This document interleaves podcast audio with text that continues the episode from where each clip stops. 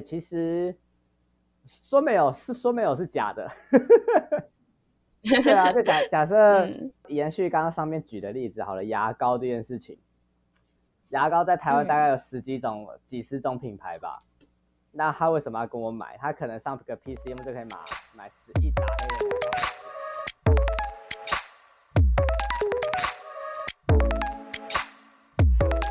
嘿，大家，我是这集的主持人牛角。我们今天的主题呢是网络世界直销人的生活。那我们今天邀请到的来宾呢，他是一位目前有在从事直销产业，然后他也有透过自媒体经营他自己的读书会。让我欢迎宥丞，大家可以叫他小卷。Hello，我的声音是不是有点大？可以可以。呃，我叫小卷啦，然后哎，叫我佑成，叫我学卷都可以。我本身是念呼吸治疗的啦，就是一个医学院的学生这样子。然后，哎，因为我觉得我很喜欢尝试很多事情，所以我当过吉他老师，我当过国际志工领队，然后其实我会就觉得应该不要只局限在念书而已。现在的网络时代，或者是现在大家创业的想法这么多，所以就打算自己去尝试很多不同的产业。然后很幸运的是，在硕二那一年就。直销业就留下了我到现在这样子，大概这样子喽，就是一个医学院的学生，嗯、专长就是不务正业。那你怎么会就是决定要到那边发展？是因为什么机缘巧合吗？嗯嗯，呃，我相信就是，哎，刚好刚好应该还蛮多学生会听的哈，就是呃，台湾的教育啊，或者是台湾的社会。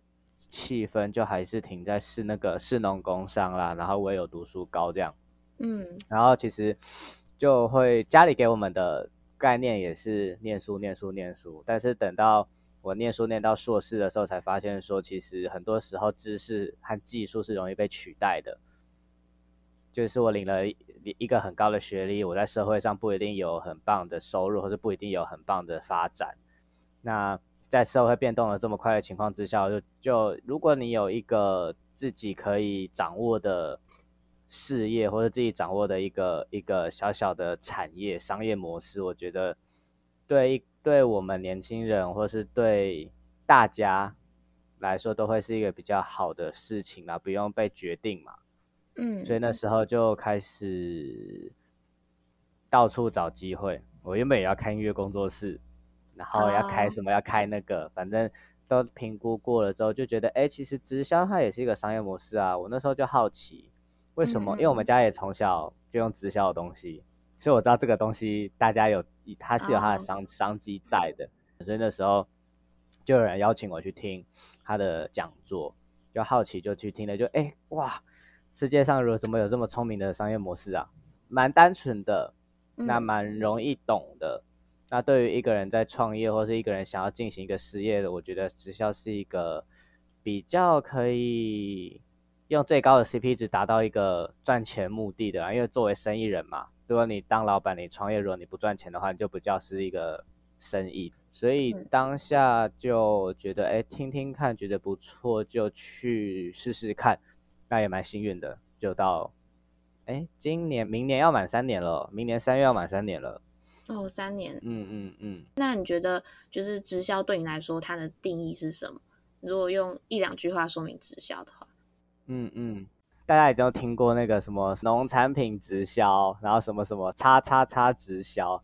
直销它之所以之后慢慢慢慢变成一个行业，或是慢慢变成一个商业模式，就是因为它其实是一个很有利润的一个一个赚钱方式，所以才会变成一个产业。所以直销的话，其实它可以广泛用于非常多的通路。就是你可以自己来批货，你也算一个直销的人，你也可以去跟直销公司合作，你也可以是直销的人。所以如果用一句，就用一个很简单的去定义它的话，就是直接销售。你跳过中下游，直接跟最源头的人进货，你去进货之后去卖掉，就其实就是一个直销了。只是看你代理，你看你代理的产品，或是你进货的产品项会有不同而已。所以就只是直接销售，这样子会成本啊，或是。第一个一定是成本，成本会比较低啦，因为上游卖给中游抽一点，中游卖给下游抽一点，下游卖给我、嗯、抽一点，我卖给顾客再抽一点，这就是抽四次了。所以它的价，通常那个利，嗯，要么就是你要牺牲利润，要么就是你要提高价钱。对啊，所以直接销售，我那时候听着就觉得，哎、嗯，其实蛮聪明的啊。为什么我可以，我可以用三十块的东西进货，为什么一定要到下游进一百块的货？嗯嗯，所以他其实是很直接接触你的顾客，那就可以避掉中间那一些抽成这样子。嗯，在台湾其实蛮多人对直销都会有些刻板印象，嗯、然后是不好的刻板印象，比如说哦，可能都是老鼠会啊，或是什么的，对。那那你在进直销业之前，也会有这样的想法吗？呃，我比较单纯的，也不是啊，就是嗯、呃，我觉得可能是我的个性的关系，我喜欢把一件事情弄懂。我也觉得大家可以保持这个习惯啦。嗯、就假设今天我打算转系了，我打算转行了，但是我不知道转什么行，转什么系，我就可以先去试试看，先去听听看。那听了试了，觉得不适合自己，然后再离开就好了，反正也没什么机会成本。所以当时我加入前后或者从事前后有没有其他看法的不同，我反而是对于人在里面的人的看法比较有不同。我对于老鼠会或是那些我比较比较分得开啦。那反正如果要大概讲一下老鼠会的话，就不会有产品，然后你拉人头就得赚钱。但是直销自从台湾设立工会、设立法律、设立很多很多的条款来限制直销行业的一些正规性的时候，其实它是已经是一个健康的产业。所以我对于直销的这件事情看法的不同，我反而是对于里面从事的人有相相当相当的改观，因为就觉得大家进来就是为什么这些人。好像都打不死的蟑螂，还是好像，然 后或者是怎么每天都那么正向？大家都说直销有的时候被看成邪教嘛，每天每个人都笑哈哈，好像每天过得很开心。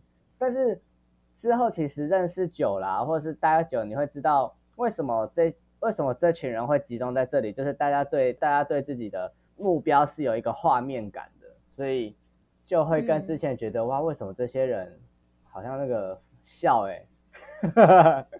对，然后其实刚刚讲刻板印象，我就有分年代，就是像我们、嗯、我们父母那个年代，就是直销跟老鼠会有在并行的存在的时候，那时候还没有法规的时候，大家因为都在做人的产业嘛，所以都容易被搞混。嗯、但其实以我的现在的经验，以我们现在就是不管十九、二十、二十几，就三十三十、三十五岁以下这个世代。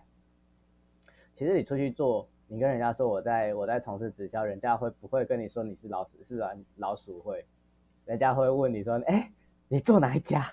对，现在因为已经越来越普遍了，然后 嗯，大家也越来越知道它就是一个商业模式，所以呃，我我的经验是刻板印象越来越少，但是有没有存在还是有，但是接受度有没有比较高？我觉得。经过解释了之后，那个接受度会提高蛮多的啦。因为我觉得现在网络的时代，嗯、大家对于新知识的接受度蛮高的。嗯，对啊，嗯，那你刚刚有提到说分别老鼠会跟直销产业，那你有什么分别的方式提供给大家？可以啊，可以啊，这一定有一个有一个定义在的，就是直销法。嗯、我们现在以 哇这个。因为这我们现在录是早上哦，一早上来谈法律，没关系，都问都都讲了，我们就讲细一点。就是直销法里面有规定，今今天如果你要是一个直销合法的商业模式，首先一定要有产品的买卖。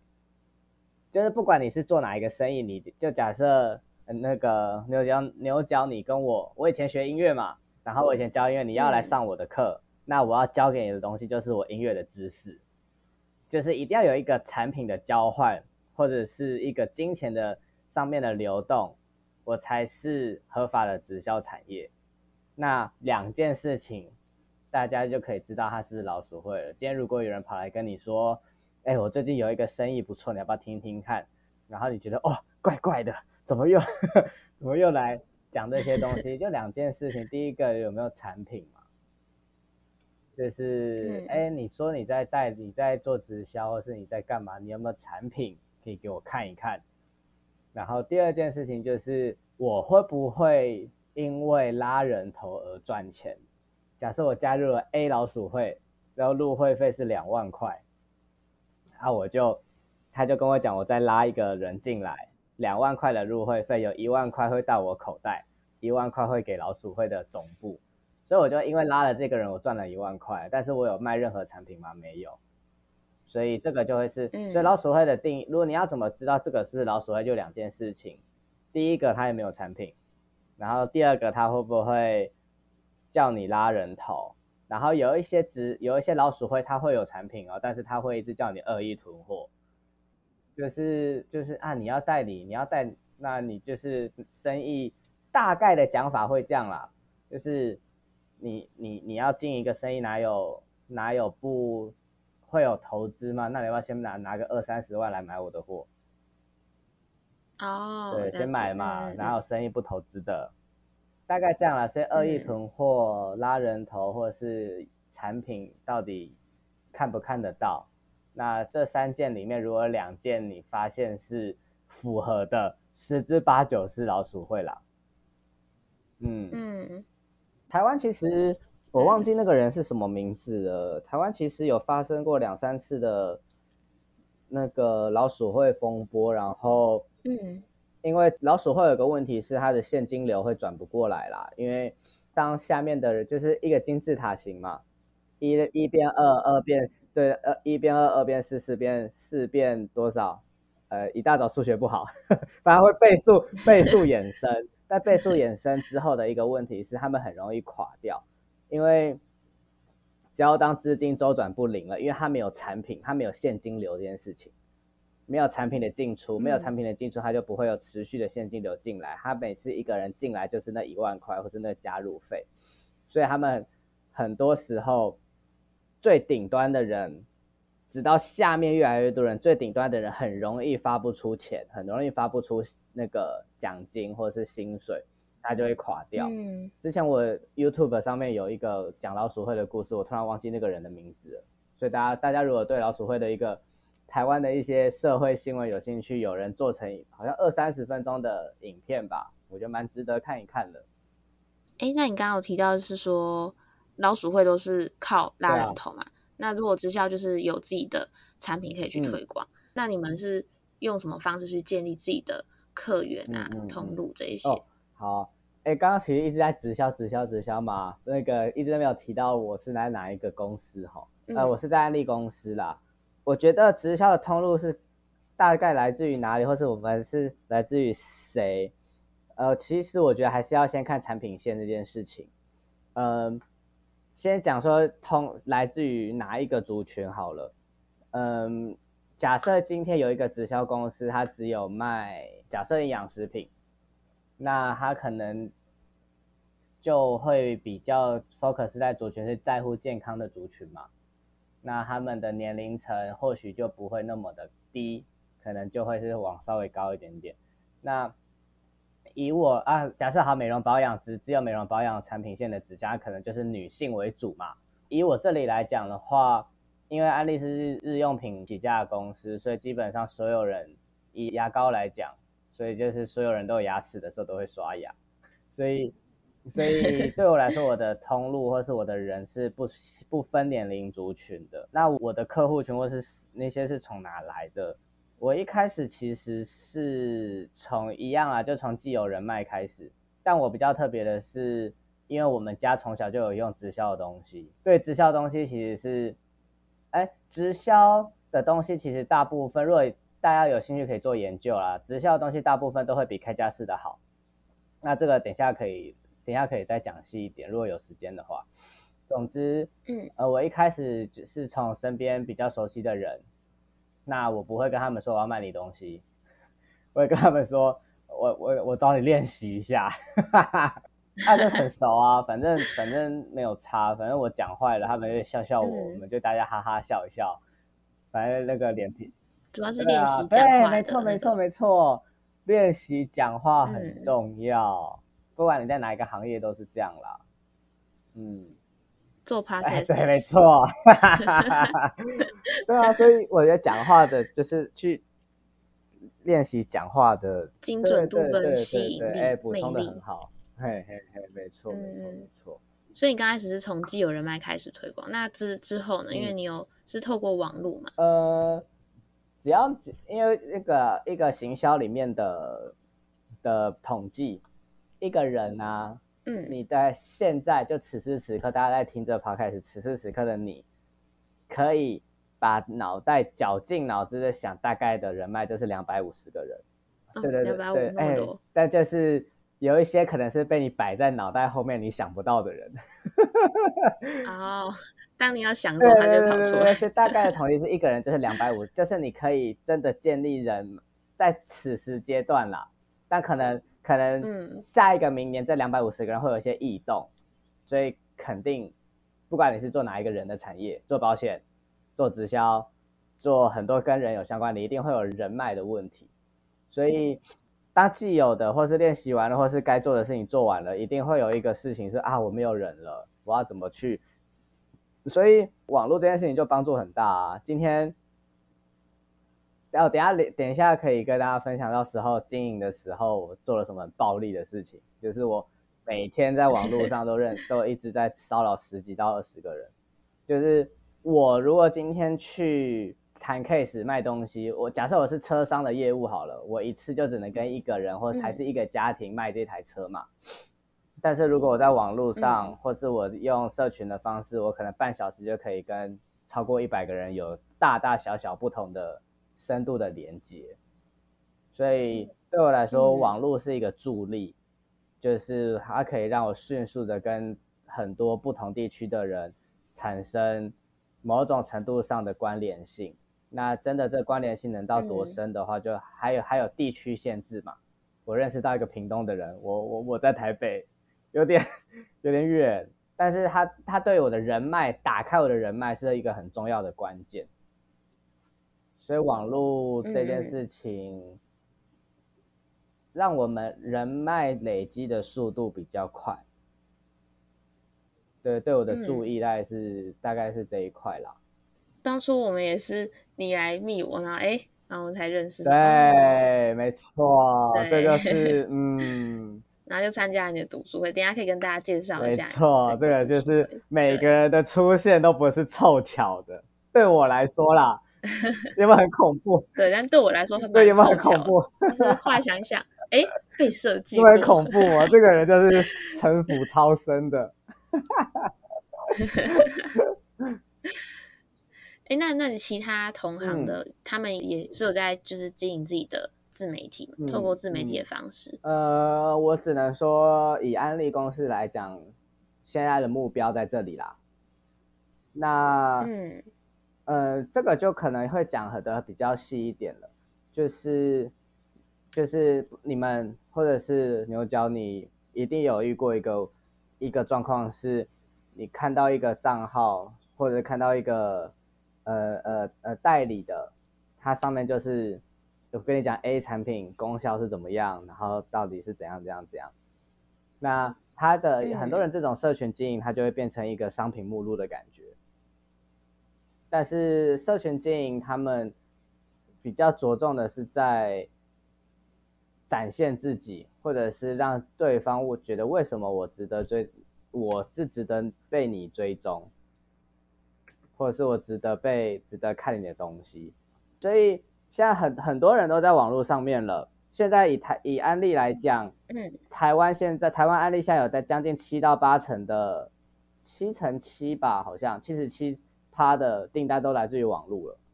七成订单都是从网络上。对，因为安利有自己的 APP 啦，嗯嗯，所以当他加入了，或者当他想买东西，就在网络上订一订就好了。那。我觉得安对我来说很棒的是，因为我会打打仗嘛，就我会在实体阵地战打仗，就我还是可以实体跟你做谈合作，但我也可以在天上飞，在做社群。所以以以我们安利人来说，就我们有两个工具，两个武器可以做。大家现在多多少少都会把一些心力放在网络上，但是我要说的是，网络的背后和网络的底下，其实我们也做了不少不少不少事情，是我们没有放在网络上面。嗯嗯嗯。刚刚你有提到说你们公司有 APP 嘛，然后大部分的人也都会从事自媒体经营，或是从网络上面去建立客源。嗯嗯嗯、那你觉得现在网络时代非常的蓬勃发展，嗯、那你觉得对于直销产业会是一个助力吗？因为现在电商也崛起了，那它会呃会成为你们的竞争对手嘛？嗯会让你们感觉到被威胁？其实。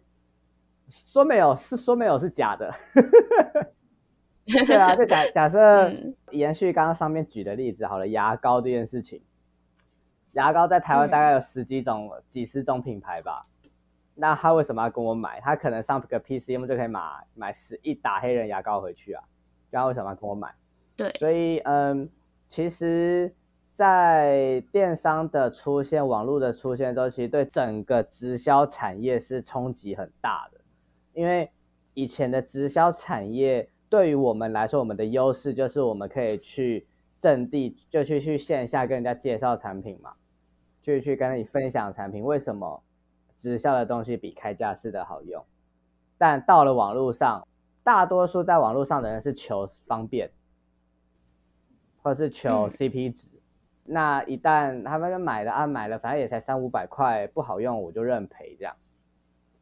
所以大家就会开始去追求一个方便性，嗯、而不是去追求看这产品到底好不好用。所以对于当时在台湾是一九二零一九二零二零这两年，还有今年这三年，社群电商还有整个网络突然突然蹦一下蓬勃起来了。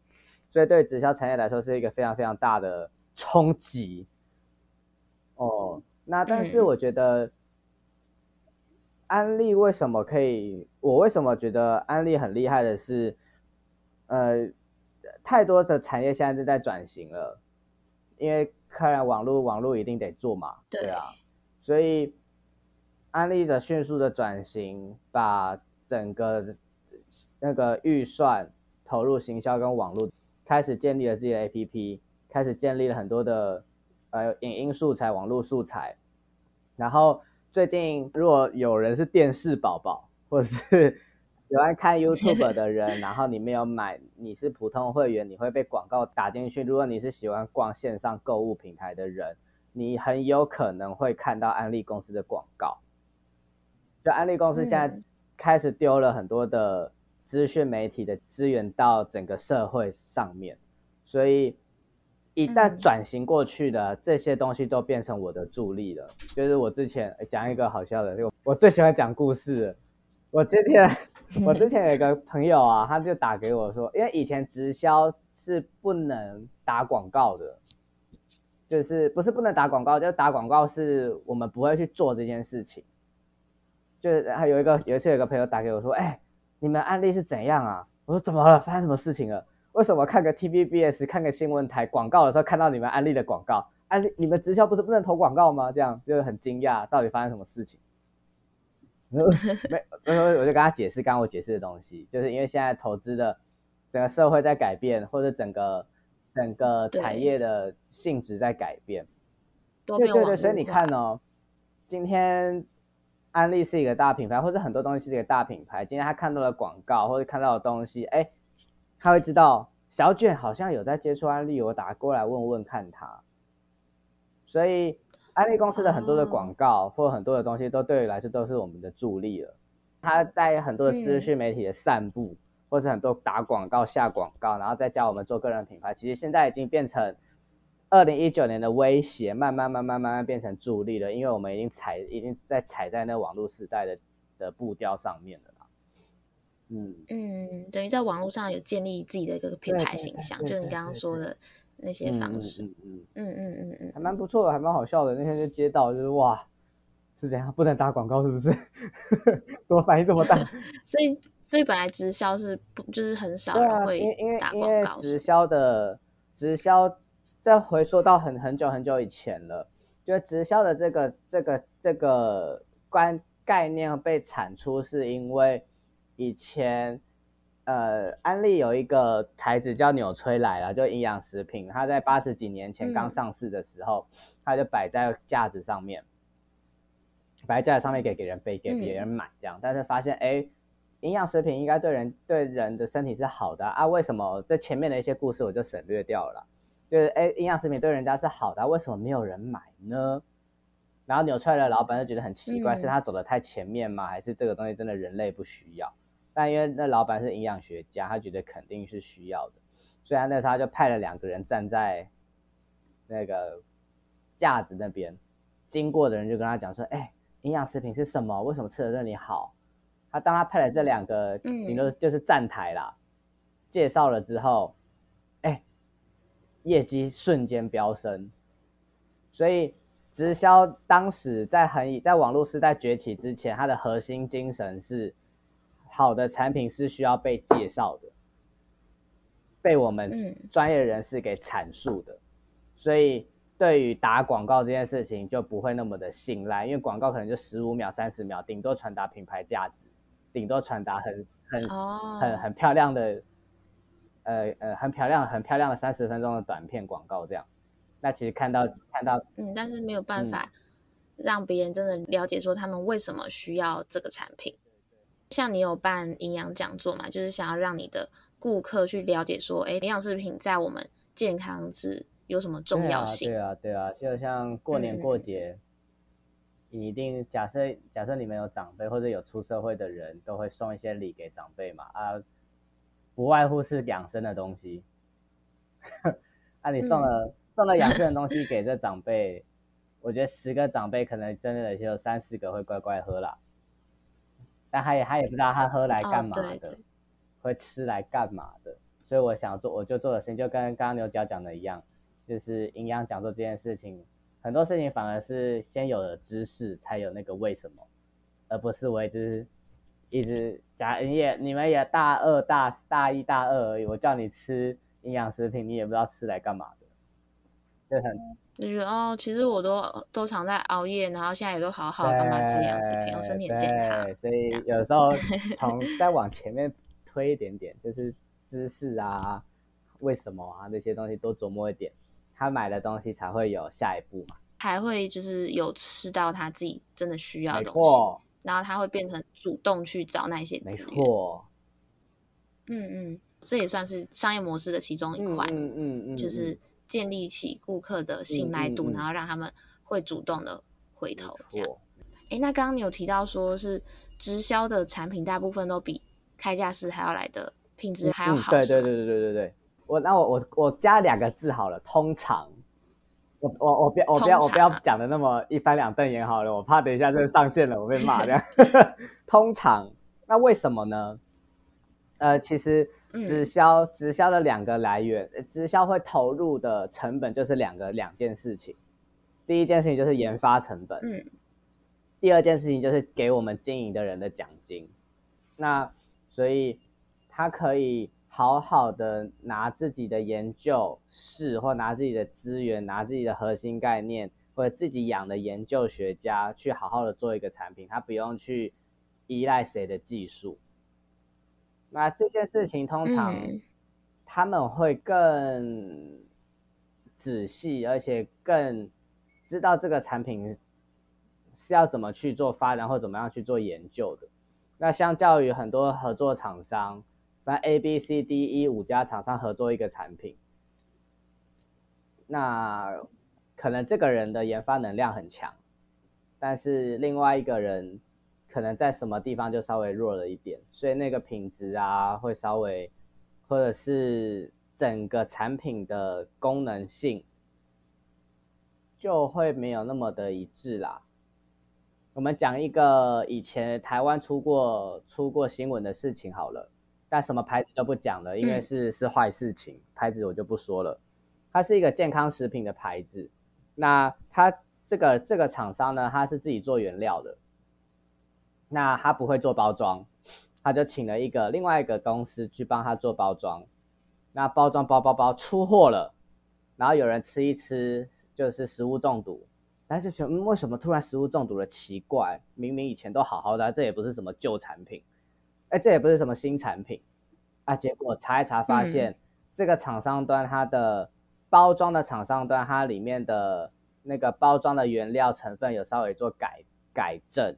然后跟营养食品的某一种食物的原料做，会有化学作用啦，所以变成说这个产、哦、包装产品的东西原料就进到了那个 营养食品里面，他们就混合了，所以吃的人就出事。然后通常大家的、哦、一般厂商的做法就是，可能今天这个这件事情是二零一七年的三月发生的事情，假设他就要开始回头调。嗯开始改产品的改改原料的时候，假设二零一六年的八月，就二零一六年八月到二零一七年三月这半年的时间的产品还没卖掉的，全部都要下架，就重新去检验。嗯、所以通常会有类似的情况发生。但直销大部分的直销公司的产品都是自己做的，就是说原料都是自己把关、呃。对对对对对，所以就会会比较少这件事情发生。那也也是不是有其他直销公司有也有类似的新闻？也有啦，就是我只能代表安利安利人。对，就是以前有这个故事过，所以为什么通常我觉得直销的东西会稍微比比开架式的好？第一，然后另外一个可以去比较的，通常如果你比较产项是对的，就就是嗯呃假就是假设是一个尊贵护肤品牌，你就不会跟开家式的比嘛。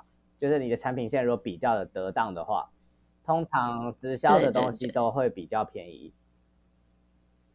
因为它就不用被不用有那个嘛，中有上游下游的抽抽成，然后还有一些很多很多事情。通常啦，通常很多其实不是走直销通路的产品，其实也是很好，就是大家都有大家对品牌的信仰或者对产品的忠诚度。但其实自己跑出来做生意之后，其实我觉得忠诚度这件事情是需要被教育的啦。是那个顾客最没忠诚度了，出了一个产，哦、对对对，出了一个产品哦，好新鲜的，我去跟风买一下啊，就跑掉了，这个很好笑，啊、对对对对这就是好笑的事情。好，那我们上半集呢，先到这边结束。这集小卷呢，他跟我们分享有关直销的知识，包括怎么分别老鼠会。直销如何建立起循环的商业模式，并且怎么在电商崛起之后呢，透过转型将危机化为转机，也带我们分析大部分直销商品和开价式商品研发过程的差异。那下一集呢，小九会和我们分享他怎么面对经营自媒体遇到的困境，怎么提升流量，怎么维持动力。那我们就下一集见喽。